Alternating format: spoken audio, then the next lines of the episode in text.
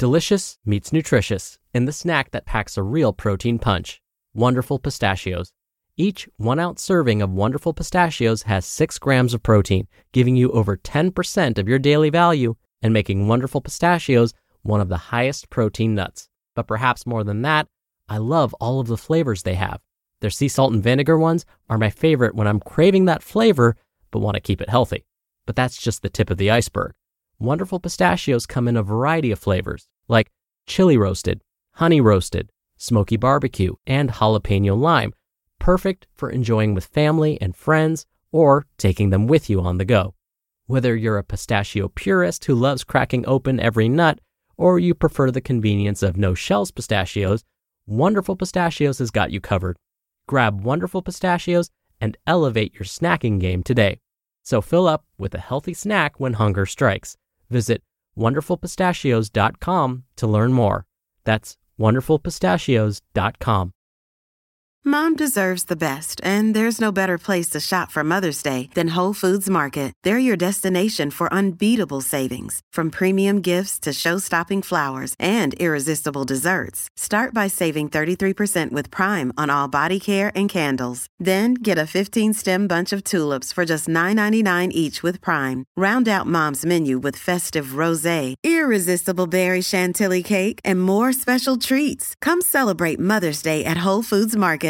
It's another Q&A edition of Optimal Health Daily, episode 635, and I'm Dr. Neal, your host of the show. Welcome back to another Friday show where I play your questions and simply answer them. On all the other days, I read health and fitness blogs to you, kind of like an ongoing audiobook, with permission from the authors, of course. Now, I want this to be a place where you can expect to hear the truth, meaning not just my personal opinion about some of these things, but what do the actual data say about your questions? What are researchers discovering? That's really the only way we can start getting to the truth of some of these health concepts. Now, I'll let you know how you can send in your own question at the end of the show, but I need to get to my daily holiday trivia right now. So here's today's trivia question This US president was the first to display a Christmas tree in the White House. I'll give you a hint. This was back in 1889. Out of guesses? It's Benjamin Harrison. And with that, let's hear today's question and start optimizing your life. Hi, Dr. Neal. This is Catherine, a listener from Australia. Loving the podcast. Thank you so much for doing it. Um, so, I just had a question about zero calorie sweeteners like erythritol. Are these actually zero calories? Because I've heard things about how the gut microbiome can metabolize these sugar alcohols and then you actually absorb them somehow. So, but I'm a bit confused as to how that works. And it does seem a bit too good to be true, but I do have a massive sweet tooth. Um, thank you for your time.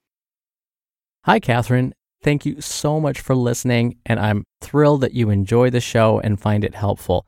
Your comments truly mean a lot to me. Now, regarding your question specifically, I agree that some of these sugar substitute claims seem way too good to be true. I should also mention that sugar substitutes are also known as non nutritive sweeteners, so you might hear me and others use these terms synonymously. Now, Catherine, you mentioned erythritol as an example, and whether it actually does provide the body with calories, even if it's marketed as a zero calorie sweetener. As you mentioned, erythritol is a sugar alcohol, which means its chemical properties contain compounds that resemble both sugar and alcohol. Now, how does this happen? Erythritol is made by metabolizing the starches found in wheat or corn. Whenever we metabolize a carbohydrate like wheat or corn, sugar is the result. So that's where erythritol gets its sugar moniker. Now, what about the alcohol? Basically, the sugar gets fermented into alcohol. Now, usually this takes time, but food manufacturers can speed up this process by adding certain species of yeast to that sugar. So, if we think about this process for a moment, doesn't it sound really familiar? I feel like I just described how to make wine or beer. Well, sure enough, erythritol is found in a number of commonly consumed foods, like guess what? Wine, beer, and even soy sauce. Now, of course, wine, beer, and soy sauce actually do contain calories, but that's because they're made with other ingredients too. Erythritol is only one component of these foods. But the actual chemical compound erythritol itself because of the way it's digested and absorbed by the body, does not provide any calories. So, what you've heard is in fact true. Now, here's what's happening scientists have discovered a way to manufacture erythritol in a lab so that it can be added to other food products. When it's isolated like this, erythritol is about 60 to 80% as sweet as its cousin, sucrose. Sucrose is found in most plant based foods, particularly fruits and vegetables, but it's also used as the main ingredient in syrups and caramel sauces. So, sucrose can be quite sweet. So, while erythritol won't taste quite as sweet as syrup, it's still fairly sweet. And because scientists can make a nearly 100% pure version of it, it can be added to foods to help improve their taste. So, why doesn't it provide the body with any calories? Well, once erythritol hits the tongue, it triggers the sweet receptors there. So, the brain gets the signal that we're consuming something sweet. But once the erythritol gets to the intestines, it's absorbed very quickly into the bloodstream, even faster than its other cousin, glucose. Once it hits the bloodstream, it continues traveling until it gets picked up by the kidneys. So, erythritol doesn't really have time to provide the body with any energy. It gets absorbed, then excreted. If for some reason there's any erythritol left over in the bloodstream that wasn't excreted by the kidneys, then it will get sent to the large intestine where it will be excreted in other ways. Now, I always have to ask is erythritol safe to consume? Well, again, we actually consume it regularly since it's found in many foods in its natural state. But the lab version of erythritol that I described earlier can be found in products like chewing gum, beverages, and baked goods. So we may end up consuming more of it than we think. But in general, it seems erythritol has a low risk for causing any negative health effects. The most common side effect of consuming too much of it, or any other sugar alcohol for that matter, is diarrhea. But in that case, you do have to consume quite a bit of it to experience that not so pleasant side effect.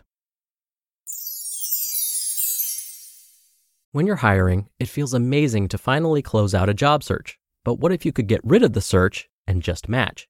You can with Indeed. Indeed is your matching and hiring platform with over 350 million global monthly visitors and a matching engine that helps you find quality candidates fast. Ditch the busy work. Use Indeed for scheduling, screening, and messaging. 93% of employers agree Indeed delivers the highest quality matches compared to other job sites. One of the things I love about Indeed is that it filters out incompatible applicants. So when you're hiring, the process is much faster and you only have to consider applicants that are already likely to be a great fit. And listeners of this show will get a $75 sponsored job credit to get your jobs more visibility at indeed.com slash health. Just go to indeed.com slash health right now and support our show by saying you heard about Indeed on this podcast. Indeed.com slash health. Terms and conditions apply. Need to hire? You need Indeed. Thank you again so much for your question, Catherine, and thank you for your kind words. You're going to be entered into a very small raffle every month to win a book. Not so much just because of your kind words, but because you sent me a question, of course. Now, if you want to be in the raffle, send me a question. Just come by oldpodcast.com slash ask. Or you can do it the old fashioned way and call in. The number is 61 I love OHD. Both methods are in this episode's description, which you can find at oldpodcast.com. All right, that'll do it for this week. Thank you for listening every day and all the way through. Have a wonderful weekend, and I'll see you on Monday where your optimal life awaits.